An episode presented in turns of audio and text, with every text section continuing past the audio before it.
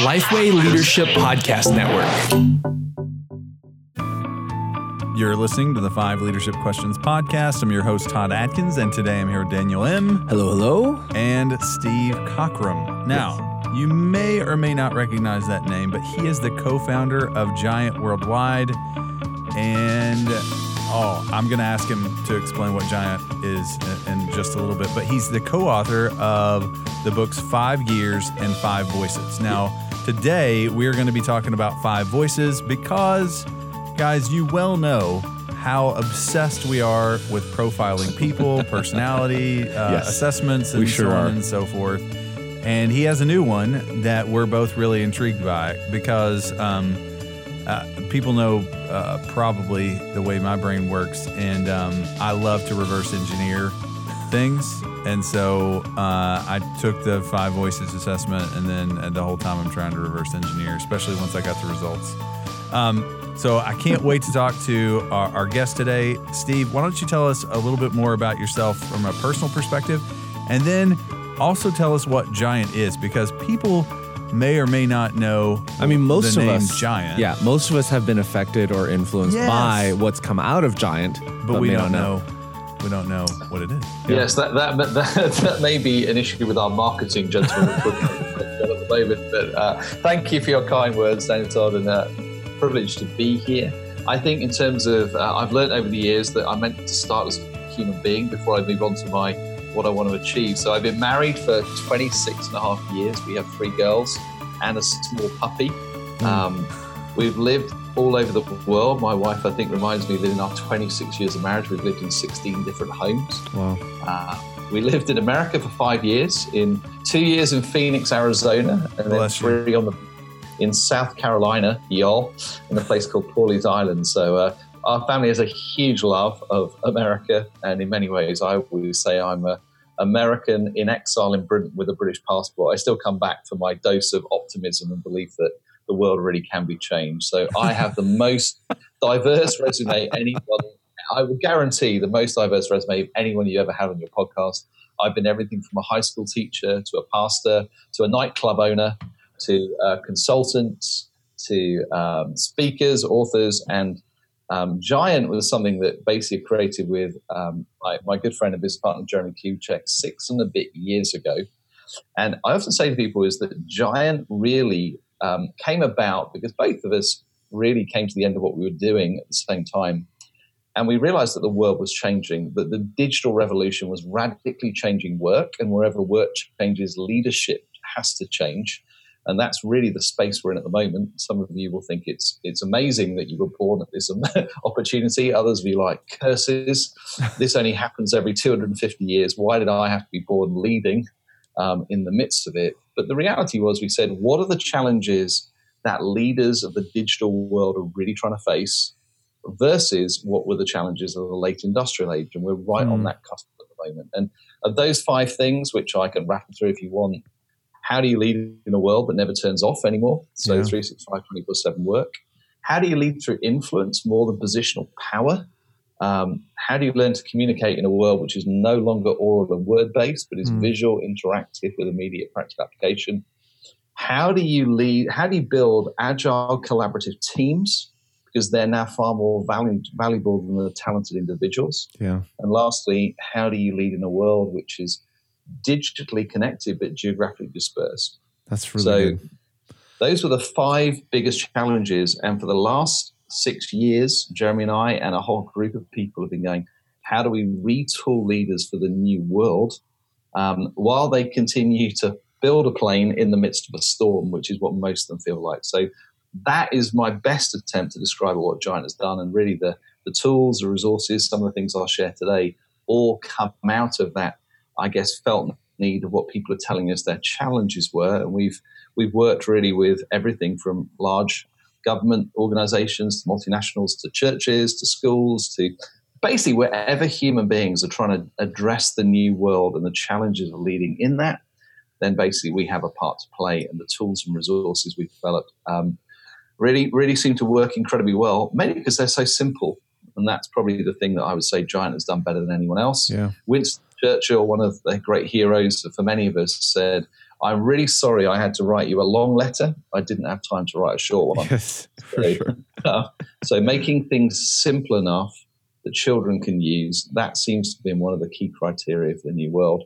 If an educated 13 year old could understand it, use it, and teach their friends, you have a chance of scaling what you're teaching. Anything else so probably too complicated. There you go, boys. That's, That's very that's good. my best Very, very good. five minute nutshell, giant. I I will say, um, so he he mentioned, I think, before we got on the air that uh, there was another book coming out um, in a couple of days, actually, from the recording of this, and that's the Hundred X Leader. And so, I would definitely say uh, take a look at that uh, book because it it is, in a nutshell, what he just described about building better leaders, high performing teams. But you know, culture seems to be something that we're talking about uh, again and again. It almost seems cyclical that every 13 Mhm. years we're going to talk about culture and culture's hot again. But um, it, it is so massively important uh, in this day and age. And so I, I just would encourage you to take a, a look at that. Um, a look at that book. I think it's going to be a great business book for 2019, the 100X Leader. Okay, Daniel, Yeah. You want So- to ask the first question? Okay, so part of this was we took the five voices assessment. I'd seen it floating around here and there, and uh, I mean, we love assessments. Yes. Uh, I'm certified with StrengthsFinder, and I mean, Todd, you just know everything else. I just uh, I just like messing with people's minds. yeah, In the first you're five very minutes you go, fluent. Yes. hey, you're an ENTJ, aren't you? Or you're a whatever. And they go, how did you know that? Yeah. That's just a parlor trick. Yeah. So even here at Lifeway, one of the things that Todd and I do for all our for our interns every summer is walk them through the assessments and emotional intelligence and, and all this. So when we saw this and and saw that we were going to be having Steve Cockram on who developed an assessment called the Five Voices, we were like, oh, okay, here, let's do this. let's actually talk about Assessments. assessments, the nuts and bolts behind We're going it to nerd out today. and get his opinion on ones other than the five voices. So, so our first question, Steve, is what is your favorite personality assessment other than five voices? That's just like asking me which is my favorite child. yes. Um, I think I think kind of the, the one that I I did two of them 16 years ago when somebody paid for me to do it. I think as a gift to my wife, um, as one of the least emotionally intelligent people you'd ever like to meet at the age of like early 30s. So Myers Briggs is probably the one that I love most. It's probably the one that I've taken to the deepest uh, levels possible, and Voices is written in the same source code. But if you really want to be slightly exotic, my other favorite is FIRO-B, which stands for Fundamental Interpersonal Relational Behaviors and Orientations, which is probably why no one can remember it. But it was, uh, it, it, in my I thought my- that was one of the Spice Girls, actually. I, thought, I thought you were talking about baklava. Um, so, so I think the reason why I love that one was, in some ways, Myers Briggs allowed me to use humor to unlock people over time. FIRO-B is just like lie on my couch and I'm about to do open heart surgery and you better get ready. So that one's kind of quite uh, amazing. It just looks at your basic sort of representational needs in relation to inclusion, control, and affection. Yeah. But I would say that that was the one that blew me away the most. But I decided in the end it wasn't easy to scale. So Okay, Myers okay. Briggs or FIRO-B, that would be my other two favorites. so is that kind of your baptism into assessments when you took those two? And I mean, what was your Yeah. journey from there on forward and your use of assessments?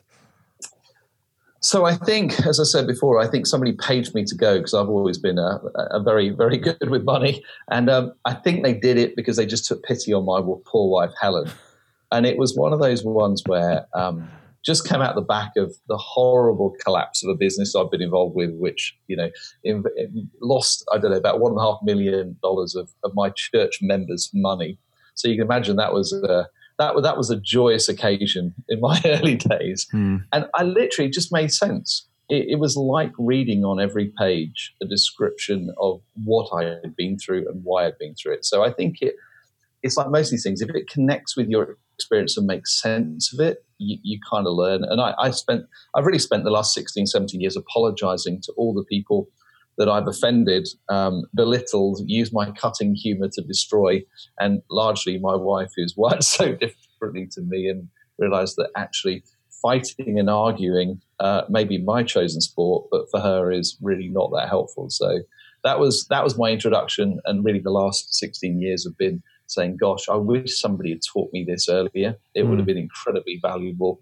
Uh, not to have blown people up in the way I did, or even to assume that silence was agreement in team meetings. They're just some of the highlights of my particular uh, weakness and fallibility that came out through that process.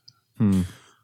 Okay, so I'm gonna uh, make a statement before I move into our next question because if I just ask it in the form of a statement, uh, my listeners would already know. is what Todd already feels.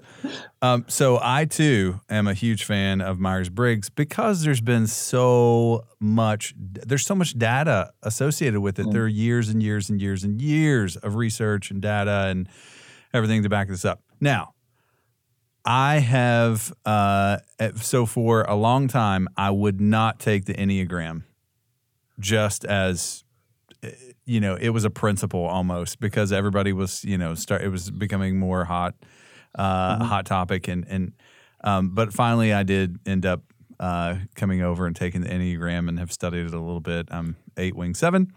Um, but what are your thoughts on the Enneagram and what are your thoughts on the Enneagram for church leaders? gosh, it feels like a political question. This one, I think. Um, the thing I thing I always say to people is, therapy is only as good as the therapist. So, in some ways, if you're going to use the enneagram, I would say the enneagram is one of those ones which unlocks people pretty quickly and goes goes to the very core of our humanity. Hmm. So, I would say find do it with someone who really knows what they're talking about. One of the great dangers of these tools are. There are an awful lot of amateurs out there. I spend half my life on doing the amateur works of Myers Briggs people, and I've seen Enneagram done badly as well, mm. where it leaves people in a mess. So I think there is huge power in it. Um, I confess I've been partly diagnosed in different ways by different people. Am I a seven with a wing and an eight? Am I a three with a seven? I mean, so in some senses, it's not. It's not that I don't like it. And I know people who absolutely swear by it, but I think what that really means is someone's delivered it for them who's world class at what they do. So that for me would be the most important thing. I don't mind which assessment you use. Just find someone who's really competent at administering it, particularly when you're dealing with the Enneagram with some, you know, the shadow sides of who people are. And I think you have a duty of care.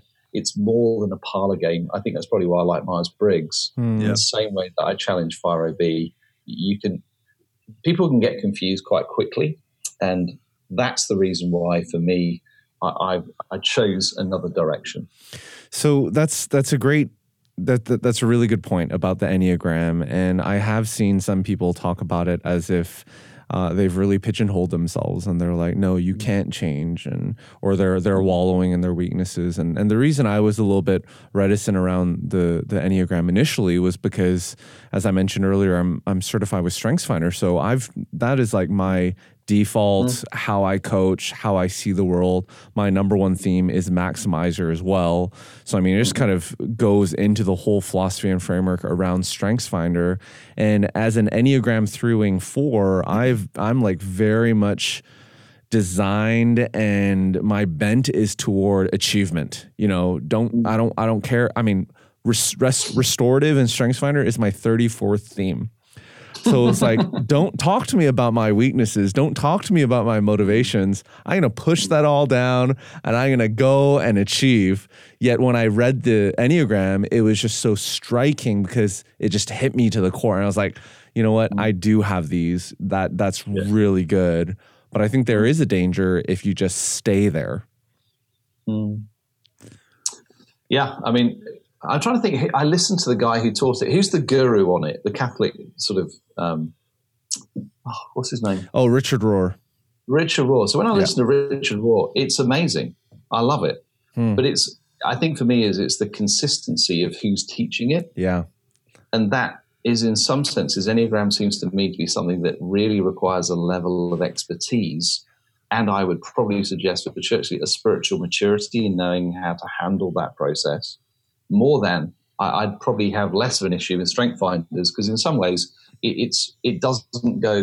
It, it's very profound in its application, Mm. but in me, it, it's dealing at a at a level which allows you to go deeper in the coaching relationship over time. Yeah. In the same way, I believe Myers Briggs does as well. Well, the other thing too, Daniel wouldn't say this, but I'll say it. I mean, you know, you're certified by Gallup, Daniel. Yeah. So there's a difference between that and the Enneagram right now. One of the problems I do see that Yeah. you've already pointed out uh, is that there are a lot of people who, you know, will Yes.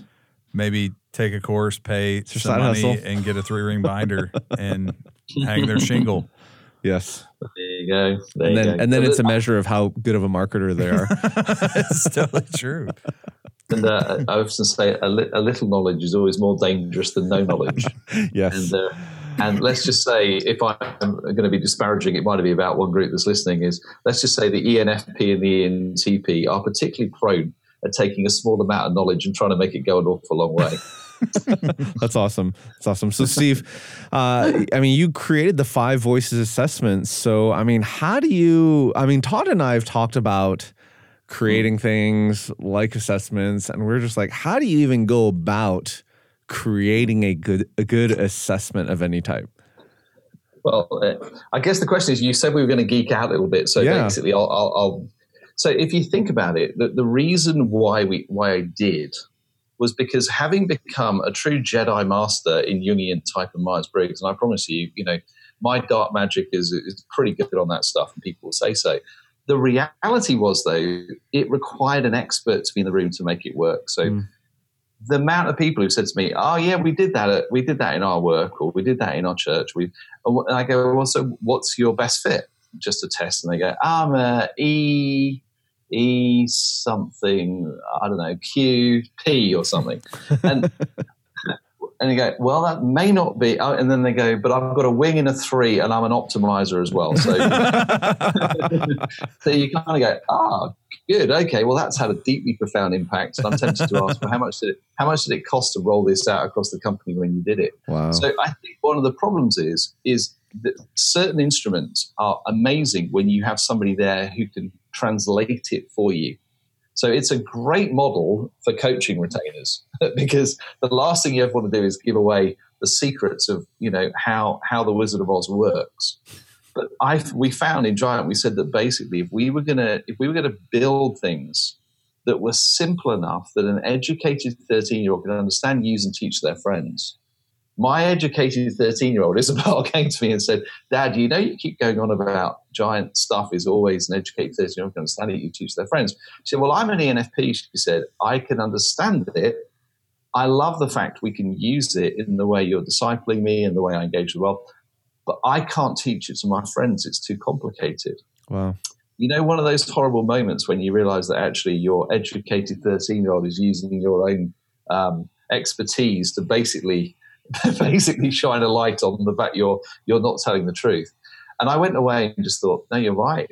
And so therefore, I know I'm answering a couple of questions here, but the principle was simply this is to go, could we take the power and the incredible depth of insight and self-awareness and emotional intelligence that we'd learned how to mine out with Myers-Briggs and Jungian type. But could we develop a way that people could harness that same depth and power, Hmm. but where they could actually understand it and they could teach it to their friends, they could multiply it without the need for expensive consultants. So that was the premise. Well, then the question is, how do you go about creating an assessment? Well, as- assessment is always more limited than the person who creates it would like you to believe. Because fundamentally, any assessment, and I know some of my Hogan friends will argue, but you know, for another day, is an assessment from my perspective gives you a snapshot in the moment of how someone is choosing to behave as a leader or whatever it is they're doing. And that behavior is made up of a complex mix of what I would call their nature, their nurture, and choice. Nature, I would believe, is almost that God given core identity, personality that in Jungian type doesn't change. Hmm. And I believe that. Nurture, however, are the external influences that shape why you choose to behave the way you do culture, gender, upbringing, successes, failures, faith, you know, all those things shape the way that we behave many of which at an unconscious level. And then lastly, we all have choice. There's a free will element that, you know, just because we were dropped on our head as children doesn't mean we have to behave a certain way. So when people take an assessment, I think the first thing you have to own is the fact that I would say to people, what you test isn't a definition of nature. It is a snapshot of the leadership behaviors you currently are exhibiting to Okay. the world. Does that Okay. make sense? Yeah, yeah, that's good. That's very good. So, um, so th- from that premise, what I did was go, well, I love um, type dynamics in Myers Briggs and Mhm. predictive leadership behaviors that come with that. Basically, what I did was I took the function pairs for Myers Briggs, created five archetypes of SF, ST, NF, NT, um, and actually created a hypothesis based on type dynamics that could I predict the voice order Hmm. from type dynamics of Myers Briggs? And the answer was it, the theory um, began to work in practice um, and actually was incredibly accurate. And over the last five, well, four years when we've been working on it, we've amended the odd one or two to reflect actually what we experience in reality. But actually, we've been able to translate 16 types into 16 voice orders where each of the five voices actually all contribute to what's going on. So a good assessment gets to nature more often than not. So I always say my rule of thumb is if you take the five voice assessment, which I hope you all will at some point, thanks to you guys who've done it, I would my hope is and my aim is that 80% of the time what comes out as the assessed type is actually your nature. I reckon at the moment I'm up to 90% on the people who've written to me, but there is still always an element of people for whom nurture plays a much bigger part than nature. And sometimes that's because of pain in the past. Sometimes that's because growing up, being who we are naturally wasn't affirmed. And th- those are the things that you really need somebody to help you unpack, to ask good questions. And that's a skill set beyond, I believe, the capability of any assessment alone. Okay. Okay. So, um, I mean, we'll we'll get into how teams can use this assessment and uh, a little bit more into all that. But I'm just curious here. So I'm looking at my results. Uh, I took it a couple weeks ago, and my I got five my five voice orders. So are, are there only five voices? I guess, and Yes. everyone gets them in different orders. Correct. Okay, so uh, this will be fun. You know, my order, my first one is Pioneer, and my second is Creative. Uh, what can you tell? What what what do you know about me just because of those two? like, Um, what does that say? a huge amount more than you would like. Okay. on the on the grounds that basically, um, I know what your strengths will be. I know what your weaknesses will be. I know what happens under moderate stress. I know what happens under extreme stress. I know how if I was your enemy, I'd try and take you out. I'd know what your influence issues would be in the way you engage with people. I'd know what the communication challenges would be, um, and I'd be able to predict basically um, how relationships would work in your life if you're accidental or if you're intentional. So not a lot really. Okay, I was going to ask you to I'm- I'm elaborate, but I don't want you to elaborate. I'm pioneer and connector. So Okay. So Pi- pioneer, pioneer. I mean, you know, if you want the, I, I mean, I can predict. So pioneer connector would be pioneer connector, creative guardian nurturer. That would be right. So, Yep. um, so if you wanted, I mean, the pioneer connector in is the is the equivalent of the ENTP. So basically, I do have massive J tendencies, and I'm on the cusp of J.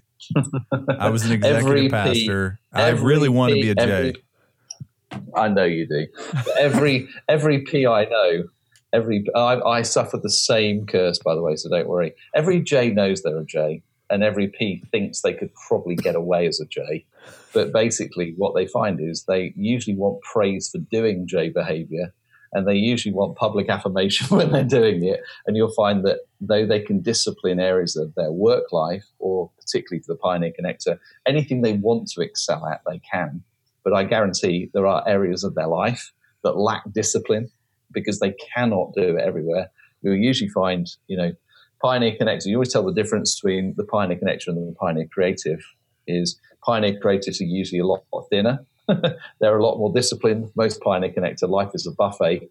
And the more they can engage and explore the world around them, the, the happier they are. So they're slightly more charming, though, which means they think they get away with it a lot more often.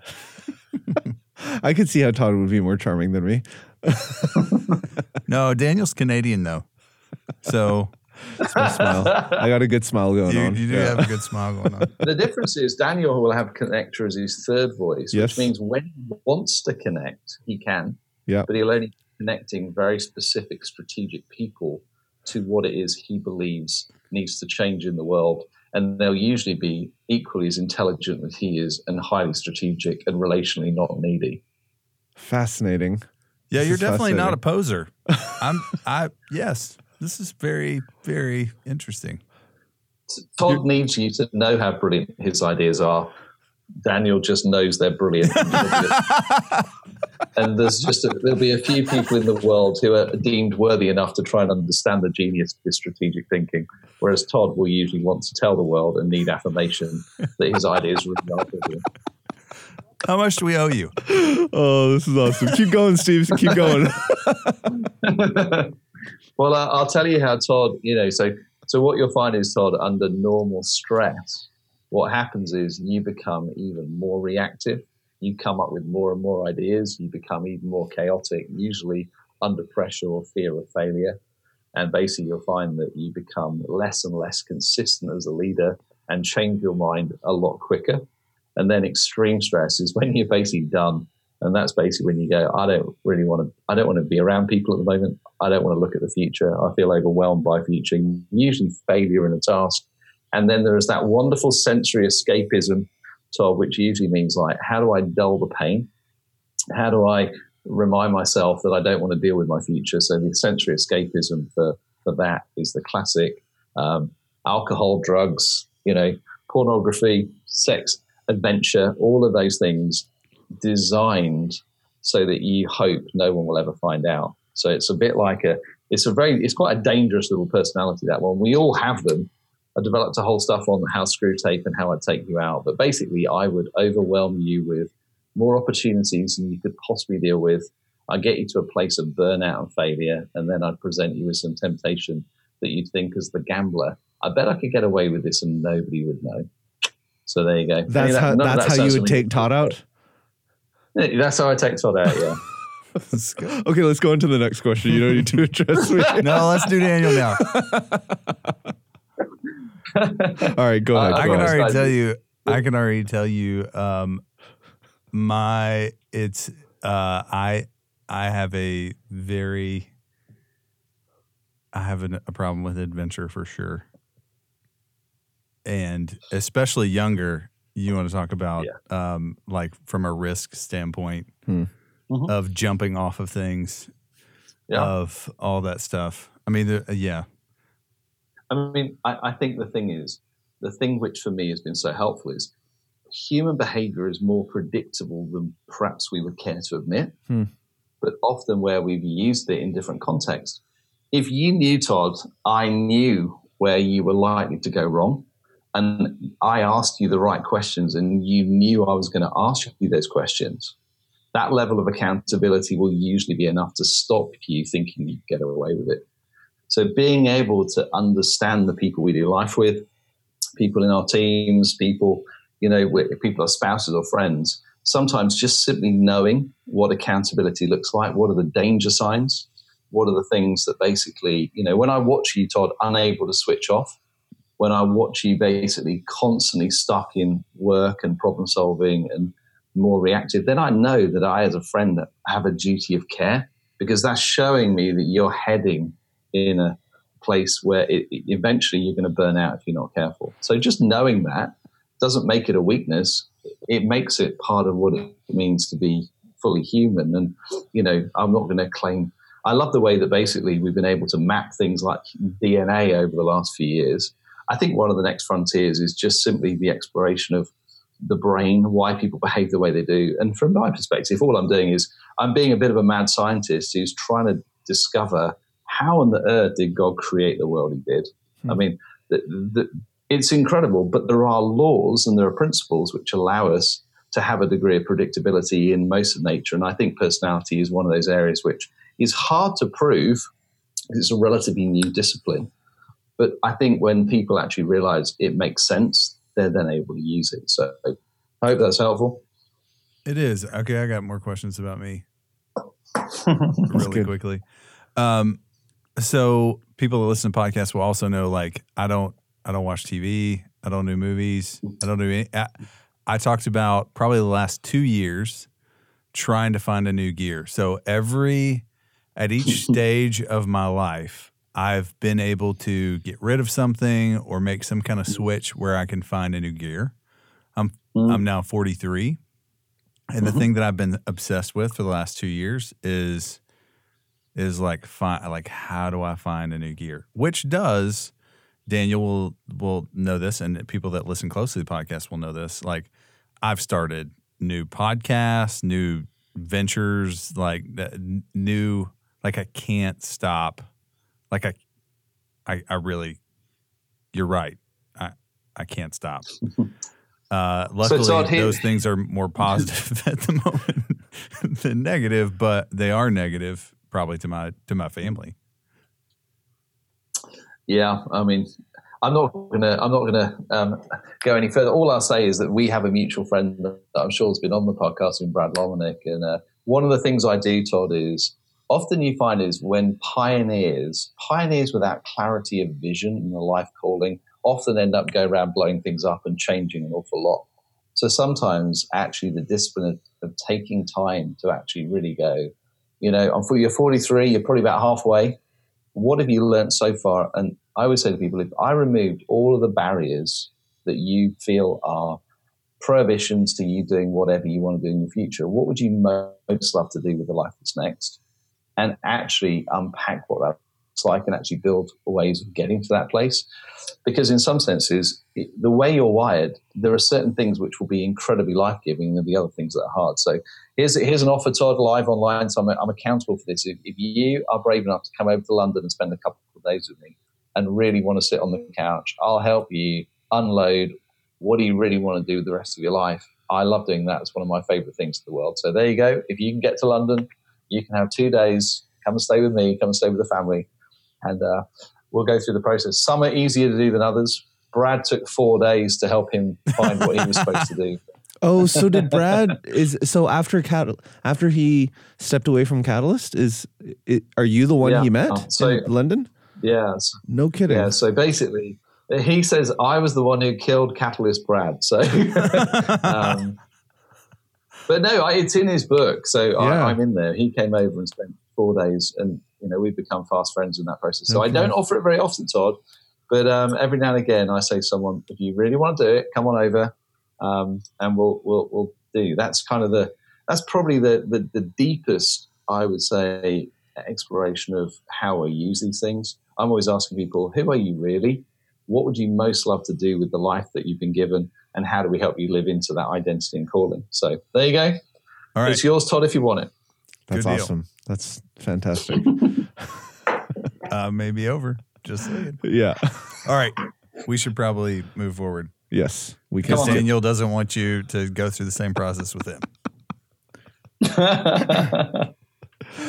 with our thousands of listeners. Yes, So sir. yes, I know. it was a public counseling session right there. That's that's a dangerous place for me to be, but I don't care. Uh, okay, no, please, I j- give me a little bit, and then we'll go on to our. We'll skip the fourth question. We'll go to the last one. So I think the thing is for the for the pioneer creative, usually come out top of all the IQ scores, and there usually is a incredible brain in there that is able to process incredible amounts of information and shape and vision the future. They're, they're massively overrepresented as the CEOs in corporate world. The challenge I always give to them is to go, people people know how competent you are, but do they really know you care? So sometimes the, the, the poker player means it's quite hard for people to really know how they connect and relate to you. So in some ways, people are often in awe of your intellect, but they often wish that you let them in just a little bit more so that they could actually see you as the human being rather than the human genius that often tends to be the thing that gets portrayed to the world. Any of that sound familiar, Daniel? That's yeah. I, I definitely do have challenges letting people in. Yeah, I'm like That's Christina. Yeah, yeah. I'm like, hey, Christina. You know, you're enough, my wife. I'm like, Mm. do I do I need any other best friends? Because there is that vulnerability to it, and I'd rather I'd rather just go straight to the work. Absolutely. And I think the other thing is then if you apply it in a team dynamic, again, sometimes you'll think that you've invited your team in to collaborate with you because in theory you've collected all the data from what they've said, but they mm. just weren't aware you were doing it. So sometimes you mm. come back with brilliant answers and everyone goes like, Daniel, that's awesome. But you know, it would have been great if we could have been part of that process because we could have owned it a lot more. And you'll go, well, guys, of course you were part of the process. But it's the intentionality of allowing people like the Todds who need to talk out loud a lot more than you would want them to, um, to actually feel included in the shaping and the dreaming of the vision rather than actually simply be given, this is the answer, guys. Um, thank you for all your help in getting us there. So that bit about allowing people in relationally, but I would also say allowing people into the visioning process in a way where they feel they've really been part of it with you rather than what you think you've done is when you, think you've included people, they weren't aware that that was what was happening. Wow, that's really good. That's that's a fantastic takeaway. Wow, if I you know I was I was excited about doing this interview beforehand, uh, but I think what you've done here in just the quick explanation of of Todd and Todd and me is is given us a really good picture as to how usable this can be within team settings. So um, before we get to that question, we'll just hear a quick word from our sponsor. You know, training your leaders and volunteers is really important. But do you ever feel like you just don't know where to start? Well, that's why Lifeway Leadership developed Ministry Grid with Ministry Grid's library of over 3,000 training videos. The work has been done for you, and you'll be able to train everyone in your entire church. And this training, it's training you can trust. Each Ministry Grid video features an experienced ministry leader who has been where you are right now. You can also customize that training by adding videos, PDFs, YouTube videos, and much, much more. And now Ministry Grid has one plan with one price, which gives you an unlimited access to train your entire church. So just go to ministrygrid.com to learn more. Once again, that's ministrygrid.com. All right, Steve. So you've given our listeners a little bit of a, a glimpse into how they can use this as a team. Wow, why don't you bring us home and, and share how teams mm. are using this and, and what advice you'd give for teams and for leaders listening in? Yeah, no, thank you guys. I appreciate that. I think that the, the most important thing is a statistic for me, which says that in the average team, 82% of people rarely feel heard, truly feel valued, or as if their contribution really matters. And most statistics are made up. This one actually isn't. So, in the five voices, or the what we call the five foundational voices, because I've shown you guys that there's a huge difference between the Pioneer Creative and the Pioneer Connector. Mm-hmm. So you see how they play together. But fundamentally, as a foundational voice, it's the one that shapes how all the others are heard. So the nurturer is the champion of people, relationships, relational harmony. The creative is the champion of future ideation, you know, conceptual reality, social conscience. Mm. The guardian is the champion of truth, due diligence, rigorous decision making, and stewardship of resources. The connector is the champion of relational networks, internal, external communication, and basically that ability to connect the, to the with the external world and message accordingly. And the pioneer really is the champion of strategic vision, winning, and the ability to align people, systems, and resources to deliver um, outrageous goals. Hmm. So there is so much more I could say, and I'll, I'll, give you some resource in the end. But fundamentally, what we found was that nurturers, creatives, and guardians that make up 82% of the population, so nurturer 43%, 43% of people struggle to believe that their opinion is, is as valued as other people. Wow. And they're, they're amazing. Everyone else sees them as highly skilled professionals, incredibly loyal team players, um, just the most incredible relational oil inside teams and environments, the most self giving, the most empathetic, the most caring, um, truly amazing people. But they dislike relational conflict. And if, if, if someone shoots their idea down, they interpret it as very, very personal. Hmm. So you've got 43% of people with that voice as their number one. And unless the rest of the team understand and value what they bring, they will never bring their best to the usual competitive nature of the average team discussion and brainstorm. So we talk about things like nurturers always go first in team contribution because if if someone's putting a strong opinion down, like a pioneer voice, um, and said, "Here's my idea, it's brilliant," who disagrees, hmm. you'll very rarely find the nurturer will challenge in public someone else's opinion, and so therefore silence appears like agreement, but in reality it isn't. Yeah. So the creative sees the future and probably strategically right now is one of the most valuable voices in any team or organization. They think outside the box. They're always looking beyond what is there. But the, the creative struggles with communication because what they what they say is very rarely what they mean. And they deal with this constant frustration is why does nobody truly hear what it is I'm trying to say to the world? So they actually need the team to take responsibility for going, if the creative is speaking, they have something to say. It's just it will take probably two or three clarifying questions before it actually comes out um, the way they hoped it would. Mm. And so, therefore, again, you imagine that frustration of having someone to share, but people don't hear it. Most creatives know that. And then the guardian, I think, is one of the hardest roles. 30% of people are guardian first voice, um, and 70% of those are male, interestingly. Guardians often are the ones who see why the big dreamy ideas are not going to work, hmm. but they often, unless they're truly valued and appreciated, always feel that people don't want to hear what they've got to say. You're always pouring cold water on my great ideas. You're always bringing us back to reality with a bump or telling us why things can't work. And fundamentally, I would say is if, if you as a if a team can truly harness the expertise and the incredible gifting of each of those individuals, the performance of teams goes to an incredibly new level. So, communication and relationships and relational trust are the foundations of the highest performing teams. And what we've been doing is really providing a vocabulary and language for families, for teams, for organizations that allow them, I would say, first of all, to understand what they bring at their best, but critically to be able to celebrate what others bring at their best and creating what we call things like rules of engagement, where there's a voice order that people speak in in the team, and every voice has its rule of engagement. So, nurturers, we always say, you represent 43% of people. We need to hear what you're going to say. Mm. And we promise not to critique what you've said immediately. mm. Creatives, please think outside the box. It's okay to be wrong sometimes.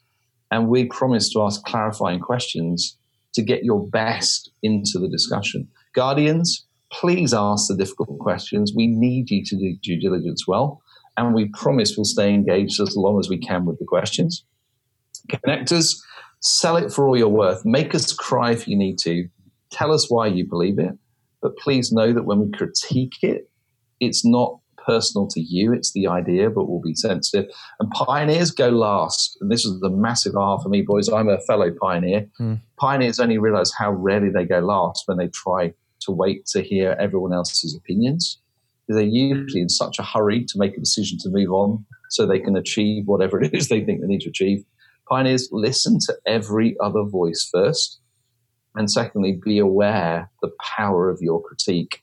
Every voice carries weapon systems. So pioneers carry a grenade launcher. Um, it's not an indoor weapon. And when you shoot somebody down, they remember it forever. Um, and everyone else does too. So just simple things like that, really, where we've created a vocabulary and language which is so simple but profound that people can actually, when I said in the beginning, it's visual, it's interactive, it's immediate practical application, and it's designed that educated 13 year olds can use it, understand it, and teach it to their friends. And that, I would say, is the power of voices. They're all good, but in my experience, having taught many of them, this has been the one that's had the most profound, lasting impact. I went back to a, a group in the Midlands that I worked with a year ago. A year on, every single one of them had their voice orders, 250 employees on their desks. Hmm. They were talking to each other in the language of voices, and they were building teams based around trying to make sure that they actually at least understood where the gaps would be if certain voices and certain expertise weren't present in their world. So that's a very quick overview, guys. I'm, I'm, i hope it does a little bit of justice on podcast. No, this is That's great. this is fantastic. It's you know we should uh we should have Steve on regularly just so he could be our coach. Get free coaching here. Free coaching. oh, you said free? Oh, sorry. Uh, so done. Steve, what's the best way for teams to take this to learn Yeah. more about it? Well, I, I think we've got a, a number of free resources that we'd love to make available to the listeners. So if you go to five voices, so the number five, then voices.com backslash lifeway leadership, we've created one specifically for you and your listeners. You can take the free assessment. So that will give you your voice order. And don't forget, I'm claiming 90% to nature. So we'll see how we go with there. Hmm. It will also send you a link to a free workshop. So whereas I've taken like a couple of minutes to probably cannibalize all of them, you, you can actually listen to me teach them for about five, to seven minutes each. And That's it'll give you a far deeper understanding of what each one was. And, you know, for those, that that's basically where I would suggest you go first. So fivevoices.com backslash lifeway leadership. I'm sure you boys could put it out with the podcast. But Definitely. this is a uh, there's a book, but fundamentally all the resources you need are free, and they're all basically at that web link I gave you. Fantastic. Well, thank you so much, Steve. We'll definitely have to have you back on the podcast. I'd love to come, guys. Honestly, this is this is like I've, when I saw your questions, I'm thinking, gosh, this could be a couple of hours if they really want to sit, sit on the couch. Yeah. Awesome. Thanks, Steve. Pleasure. Wow. I did not expect Steve I didn't to lay that down. so here's a little bit of backstory, and I almost told Steve this. Like we we looked at the I looked at the book. I'm always skeptical. Yeah. Uh, I didn't look at the book. I looked at the assessment because we had said, "Hey, let's have this guy on," Mm-hmm. uh, and the return was, uh, you know, well, we want to talk about this book, or we want to talk about, and he didn't even talk about his book. No, he didn't. He didn't. Um, but I was like, okay, I'm going to take this assessment because assessments, you don't know, uh, you just don't know anything about them. And Yeah. so we both took the assessment. I was like, all right, I'm in. Let's have this on. yeah, it was interesting enough. I wasn't totally sold. I still didn't know if it was a po- if he was a poser or not. And then about uh, probably within a minute, I'm like, uh oh, No, this guy, This is he knows what he's doing. he's totally legit. Yeah. So, man, we encourage you to go to fivevoices.com slash lifeway leadership to take it yourself. It's free. And, uh, you know, on social media, shoot us your answers. Shoot us what you think about the episode, how you would take Todd down. Well, and the cool thing was afterward, he told me, Yes. he's like, hey, I'm a pioneer connector, which is one of the reasons why I know. yeah. Yeah. Yeah. yeah. you as well as I know you. I'm like, oh, this I may I may be taking a trip to London Yeah, now. no, that'd be awesome. So fivevoices.com slash lifeway leadership.